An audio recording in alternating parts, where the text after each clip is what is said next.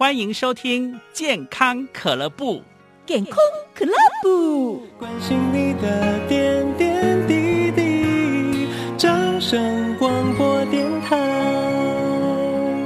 来到今天的节目当中，我是薇薇。今天节目当中哦，要来分享一个很有趣的议题哦，要邀请到的是咨商心理师，那他同时呢，呃，又有体重哦，健康体重管理师的身份。很多人讲说，哎，心理跟我们一般人讲说，呃，减重，哎，这两两个关系到底有什么样的连结？我们可能很难想象哦。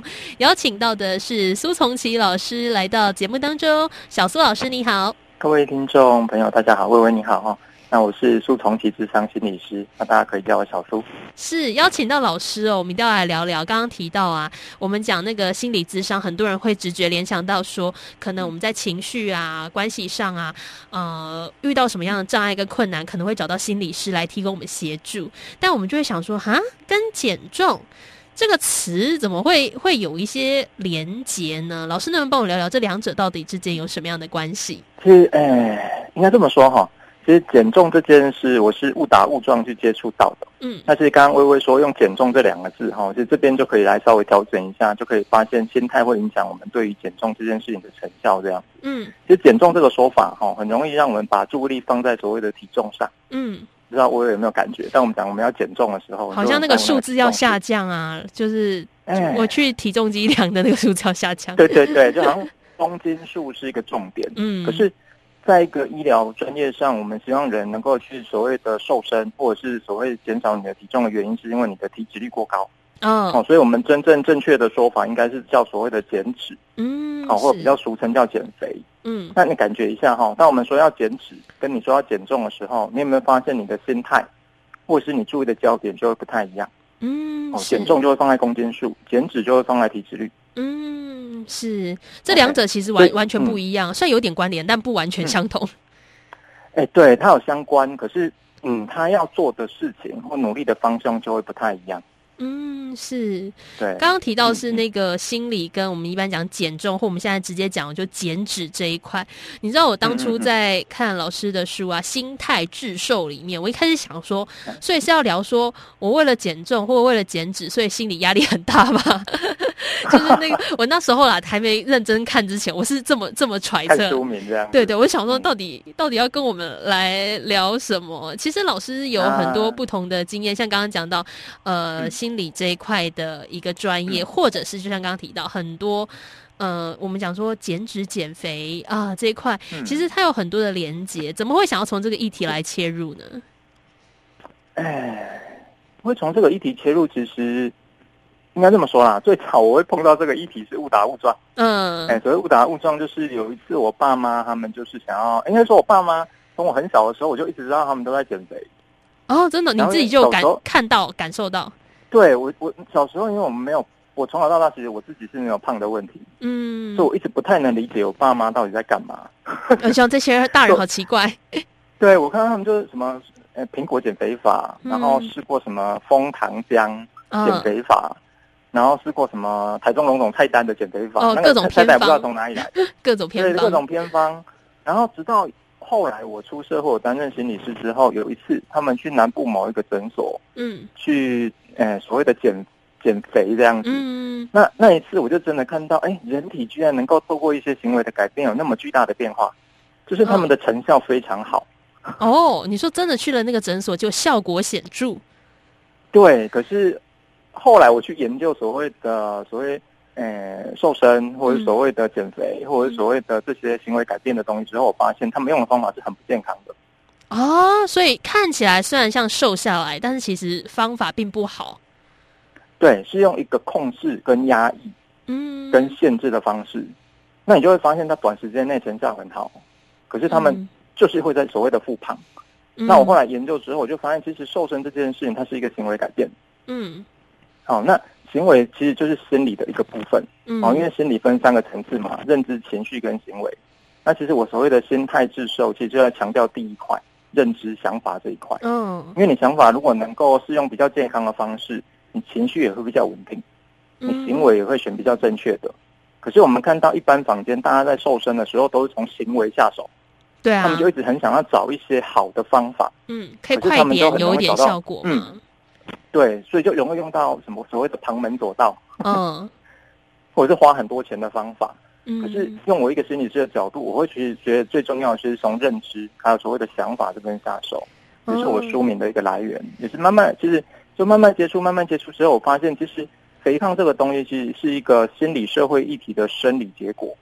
嗯，对，所以你不能只是从结果一直下手，你要从前面这个心理的社会的方面去着手，然后找到一个健康的正确的方法，那你就会发现其实瘦身减肥是很轻松愉快的。是，现在小苏老师这样讲，大家心里想说怎么可能啊，瘦身怎么可能轻松又愉快。你知道我满脑子就进来啊，其实我确实也因为这个问题困扰我已久。当然我不是属于那种很努力找方法的人，我是属于那种嘴巴说说但其实又做不下去的那种人。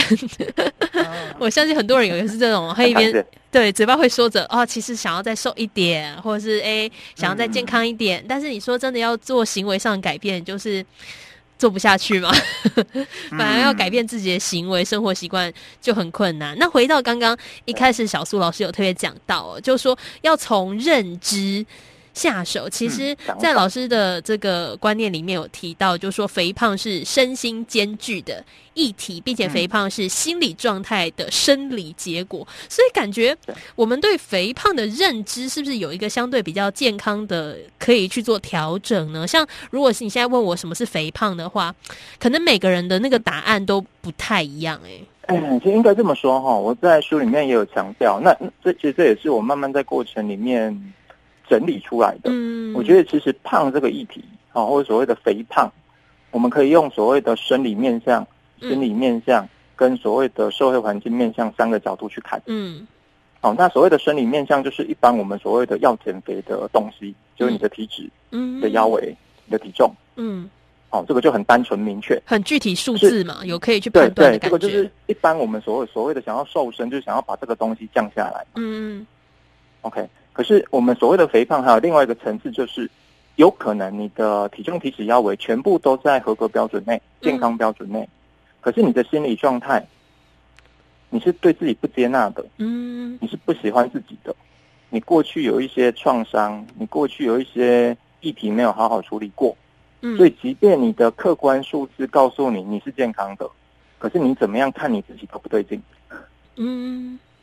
对，那就是一个身身体的意向，然后心理的状态。嗯，对。那还有另外一个层面，就是所谓的社会标准跟社会环境的期待。嗯，哎，就是现在的大众传播媒体，然后我们的社群软体，嗯。以前我们可能这些大众传播媒体跟所谓的社群软体不是那么发达的时候，我们比身材，或者是要去看自己的身材到底是好还是不好。其实我们是跟周边的人比。嗯，对。对，就变你怎么样，你的身材都还不错。嗯，现在要比的对象真的很夸张哎，就是很上镜啊，嗯，又瘦又美啊，就会有这样的形象。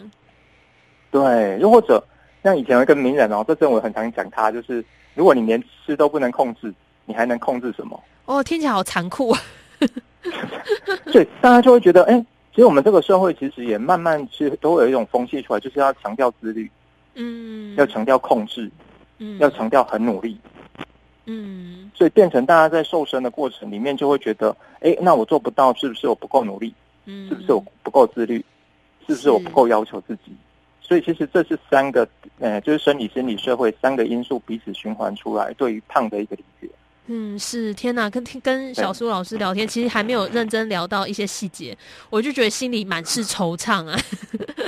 那种心有心有戚戚焉呐，因为像我个人的取向啊，我就是属于，呃，我自己心态上啦，会觉得，当然是以健康为基准嘛。就是说，如果真的因为一些数字哦，很明显那个 B M I 就是过胖啊，我自假设我我其实没有，那当然就是要特别留心嘛，因为它确实有可能引发其他的疾病。我是以健康取向为主的，可是呢，虽然我的 B M I 或者是各项数据尚且都还在合理的范围之内，对，并不是过瘦啊，也不是过胖，但就会觉得啊，就是旁。周遭的人就会对对这个外形会有一些意见或看法，当然也不是指指点点。然后你久了就觉得好烦啊，一直讲好像我是不是还该做点什么？对，可是我心里又会觉得说，就一定要就一直念，很讨厌，你知道吗？但我可以过年要回家哦，对对对对，尤其是要不要生小孩，就亲戚的关怀跟关心。当然，我觉得你可以理解说他们大概也是对你还蛮关关心的嘛，不然他干嘛理你呢？啊、他就干脆都不说话。那久了你就，我没有话题聊啊。对我我自己会觉得说，现在不是就是取向，就是你不管是什么身材，或高或瘦或胖或矮，其实只要健康，嗯、多半也没有必要一定要变成什么样子吧。我是这样认为啦。嗯 嗯, 嗯。然后我就觉得只有對對對只有我一个人这样认为嘛，啊，我周遭的人都都不这样认为嘛，所以我觉得我内心对此很冲突。所以我在看老师的书的时候，就心里就非常的认同。哦，所以所以我觉得应该是这么说啦，就是东西方文化都是一样的，我们似乎都会觉得人胖跟人瘦，嗯，我们就会有先一个我们所谓的偏见出来，嗯，好像瘦一点比较好那种感觉，对不对？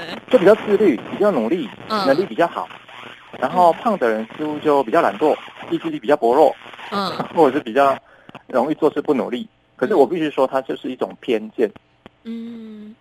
对，那当你没有意识到这件事的时候，它就会变成一种潜意识的运作。嗯，对，我们就觉得，哎，我我的亲戚朋友是胖的，我就觉得，哎，他是不是要瘦一点会比较好？哎，就会有这种偏见，这种歧视就会出来。可是这样讲起来，嗯。嗯所以是要自己满意就好嘛。有的时候我看完老师的书，或者是有时候我就会想说，对啊，那回归到我们自己，就像刚才讲认知或者是对自己的期待嘛，因为我们能控制也不过就是自己而已。所以我我应该要奉行什么样的一个原则呢？哦，让我开心的原则吗？还是我怎么去抓到怎么做才会让我觉得生活过得愉快？像我有时候也会觉得，有的时候我也会觉得，对啊，确实，如果可以再瘦一点，好像也挺好的嘛，因为可以穿更多好看的衣服啊，拍照也很好看。可是如果这样子要让我，例如说一两个礼拜都不能吃晚餐，或一个两个礼拜不能吃我喜欢吃的东西，我就觉得我很不快乐。所以，所以我就想说，那到底有没有一个？嗯，我们先认知清楚的一个比较好的方向，让我们去认定说，那我现在到底应该要怎么办？不然像我的话，我的心情就会反反复复，一下觉得哦瘦一点好，一下觉得说没有，我觉得我现在也过得挺好的。嗯，就我以为你刚刚描述的，其实就是很常见的一般人在瘦身的心态。嗯，就是我瘦一点也比较好，我我健康一点会比较好，可是我用一个不太健康的方法，我只能做两个礼拜。太太累了。我说，其实其实在瘦身，我有整理出一个步骤啊。嗯、这个步骤就是第一个，你一定要调整心态。嗯、哦，等一下我再回头来说怎么样的心态。嗯。第二个，你要选择方法。嗯。然后第三个其实叫持续执行。嗯。因为很多人都会误以为瘦身就是一个结果。嗯。就是我做了一两个礼拜、一两个月的努力之后，我就可以变成瘦的样子。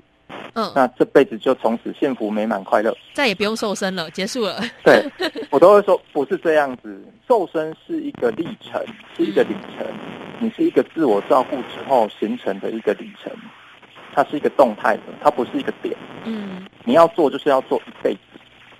嗯 ，OK， 所以回到第一个，什么叫调整心态？就像刚刚薇薇说的嘛，哎，我想穿好看的衣服，我想要健康一点。通常我都会说。我们提出来这个动机都是表面动机。哦、oh. ，所以我在书里面其实有提，就是你第一个讲出来你要瘦身的原因，嗯、你一定要再问我为什么要做这件事。哦、oh, ，你说为什么要拍照好看？为什么要？哎、欸，对，要我为什么要拍照好看？哦、oh. ，对我为什么要这个穿漂亮衣服？问， oh. 然后问你可能会有个答案。假设我用我当例子好了、哦，我、嗯、我的回答可能最常见的，我的年纪我四十几岁，就是健康。好、哦，那我为什么要健康？往下，我的答案是因为我不想要生病。嗯，那我就会再问自己，那我为什么不想生病？其实我在最底层的答案是因为我不想要拖累家人。哦，所以我的瘦身就不是为了健康那么肤浅而简单。嗯，而是有一个更深的一个目的跟需求。我希望家人不要因为我而被拖累。所以瘦身这件事对我而言，它就是有更高意义的。嗯。所以我就会知道说这件事我要做的很久，而且我要让它变成另外一种习惯哦，这个习惯是取代我过去的旧习惯的。嗯、那当你有这个很深的理解跟认同之后，你的方法就不会找旁门左道。嗯、什么叫旁门左道？就是快速、嗯、简单又轻松的方法。嗯，对，你就会找一个你能养成的，而且你只要能够可长可久，一辈子就这样做的。嗯，所以第一个心态调整好了，第二个找到健康的方法，第三个才能达成，叫做持续的执行。嗯，对。可是，一般人的心态就是我找个简单方法，我就一两个礼拜、两三个礼拜可以瘦啊，那就好了。这个就是最大的迷思。嗯、是，哎、欸，可是我刚刚想了一下、嗯，就是那个问题问我啊，例如说为什么要拍照好看，然后为什么要穿很多漂亮衣服？嗯、你如果问我什么原因的话、嗯，其实我也没为什么，我觉得这样就很开心。OK， 那那就是为了要让我开心嘛。对对对，可能就会让我开心。那对，那你只有这个方法可以让你开心吗？其实我平常不减肥，我也觉得很开心。对，所以所以你有没有发现，你就会觉得你你这样回答完之后，你有没有发现，其实瘦身没有那么重要？对啊，所以结论就是我到现在都没有做、啊。对，所以所以我就会说，哎、欸，当你没有找到这个事情真的对你那么重要，或者是你没有看到它的立即性， oh, oh. 我就会回过头来跟你说，那你真的先不要做这件事也没关系啊。他还没有，目前还没有迫切到要我立刻去做的那种感觉。因为有些人为什么要瘦身？我发现有一个很有趣的现象，因为他身边人都在瘦身。哦，好像大家都在变瘦，大家都在变美。对，大家都变瘦啊！可是他的内心，我就讲我们专业一点，就是你的潜意识里面其实并不认同这件事。嗯。可是你的意识上觉得大家都在做，我不做好像我是个怪人。嗯。所以你就会在潜意识里面可能有一些反抗。其实明明知道要做这件事，可是你就偶尔就不想要这样做。嗯。我就觉得自己是很压抑、很痛苦的，所以你就会发现他其实没办法做很久。嗯。是，哎、欸，我觉得从刚刚讲说心态这一块，大家就可能更加理解说为什么我们从认知这个角度下手。有时候我们就是想着要减肥哦，你就可能会赶快查方法、嗯，然后立刻行动，对不对？然后累得半死，第二找方法，对，累得半死，然后不知道会不会成功。可是有的时候你在行动前，你你可能需要多一点思考哦。那今天很高兴哦，嗯、邀请到苏从琪老师跟我分享心态致瘦，非常谢谢老师的分享。